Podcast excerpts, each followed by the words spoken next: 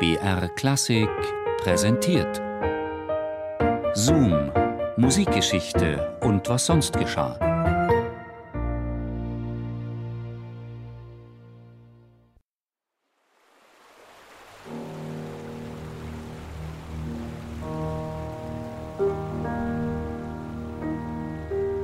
Unmöglich ist es mir, diesen Tag vorübergehen zu lassen, ohne Sie noch einmal zu versichern, dass auch ich überglücklich in dem Gedanken bin, Sie glücklich zu wissen.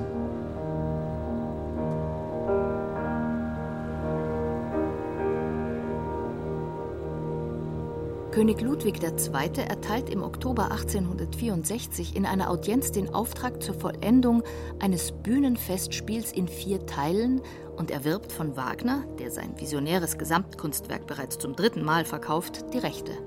Der Ring des Nibelungen. Eine Parabel über den Fluch des Goldes und den Untergang der Welt. Die Erfüllung unseres Wunsches soll nun nahen.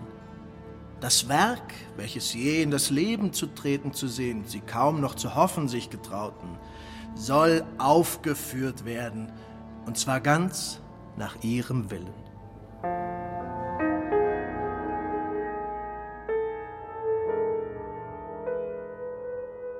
Aus Wien hatte ich Waren im Wert von etwa 10.000 Gulden mitgebracht. Erinnerungen einer Putzmacherin aus Wien, Berta Marecek, die Wagner zwischen 1863 bis 1868 ausstattet. Ihre Korrespondenz mit dem Komponisten wird 1877 veröffentlicht, zur großen Freude von Wagners Gegnern. Auch der Manuskriptsammler Johannes Brahms gelangt in den Besitz von zwei Originalbriefen. Auf Geheiß Wagners musste ich inkognito reisen und in Salzburg, wo die Zollrevision vor sich ging, gab ich an, dass all die Seidenhemden, Schlafröcke, Decken und so weiter für eine Gräfin in Berlin bestimmt seien.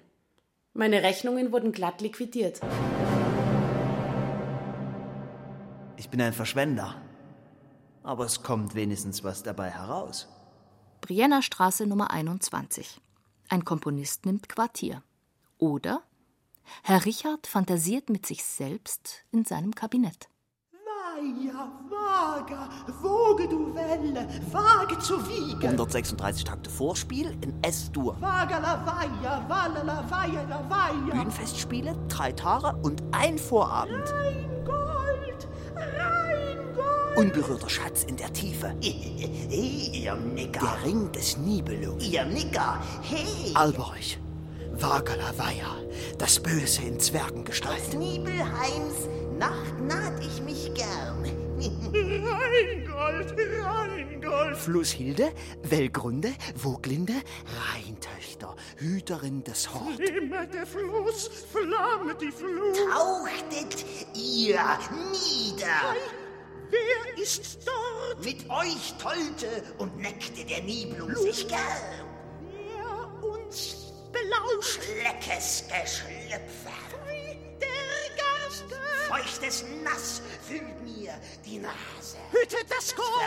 Verfluchtes Niesen. Schwarzes, schwieliges, schwefliges Zwerg. Garstig, glatter, glitschriger Glimmer.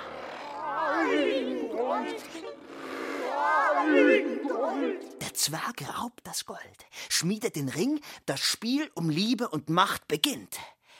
Gold regierte die Welt.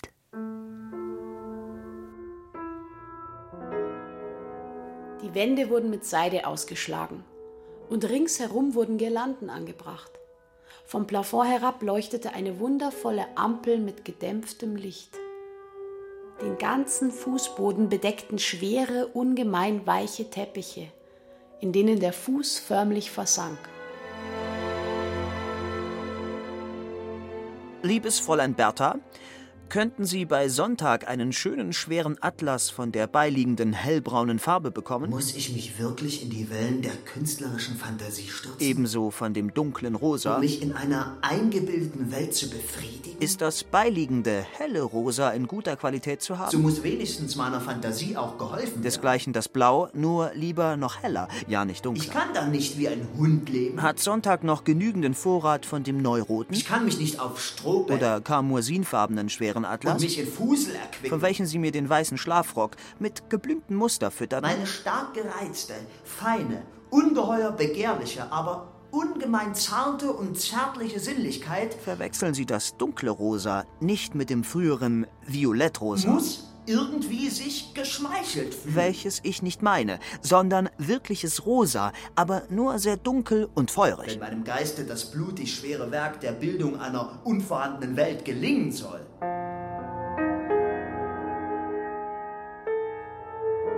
Das Meublement dieses Boudoirs, so möchte ich diesen Raum nennen, bestand aus einem kleinen Sofa, einigen Fauteuils und einem kleinen Tisch.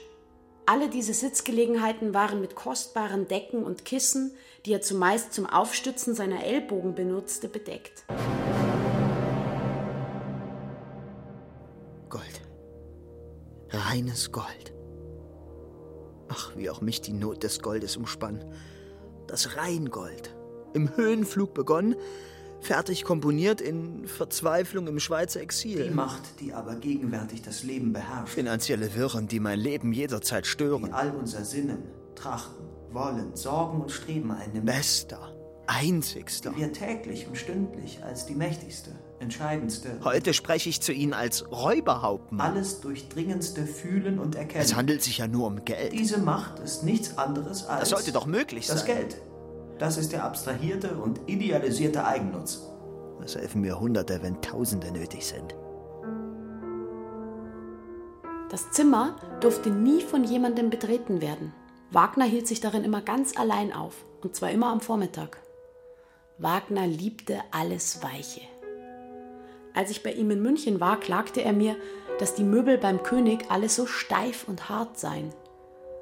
Er fühle sich wie ein anderer Mensch, wenn er sich in den Fauteuils seiner eigenen Wohnung niederlasse, die eben alle weich gepolstert und von schmiegsamsten Formen waren. Sie sind mir der teuerste auf Erden. Kaum sind sie von anderen so geliebt als mir. O Wonne des Gedankens, das Drama in seiner vollendeten Form soll uns werden.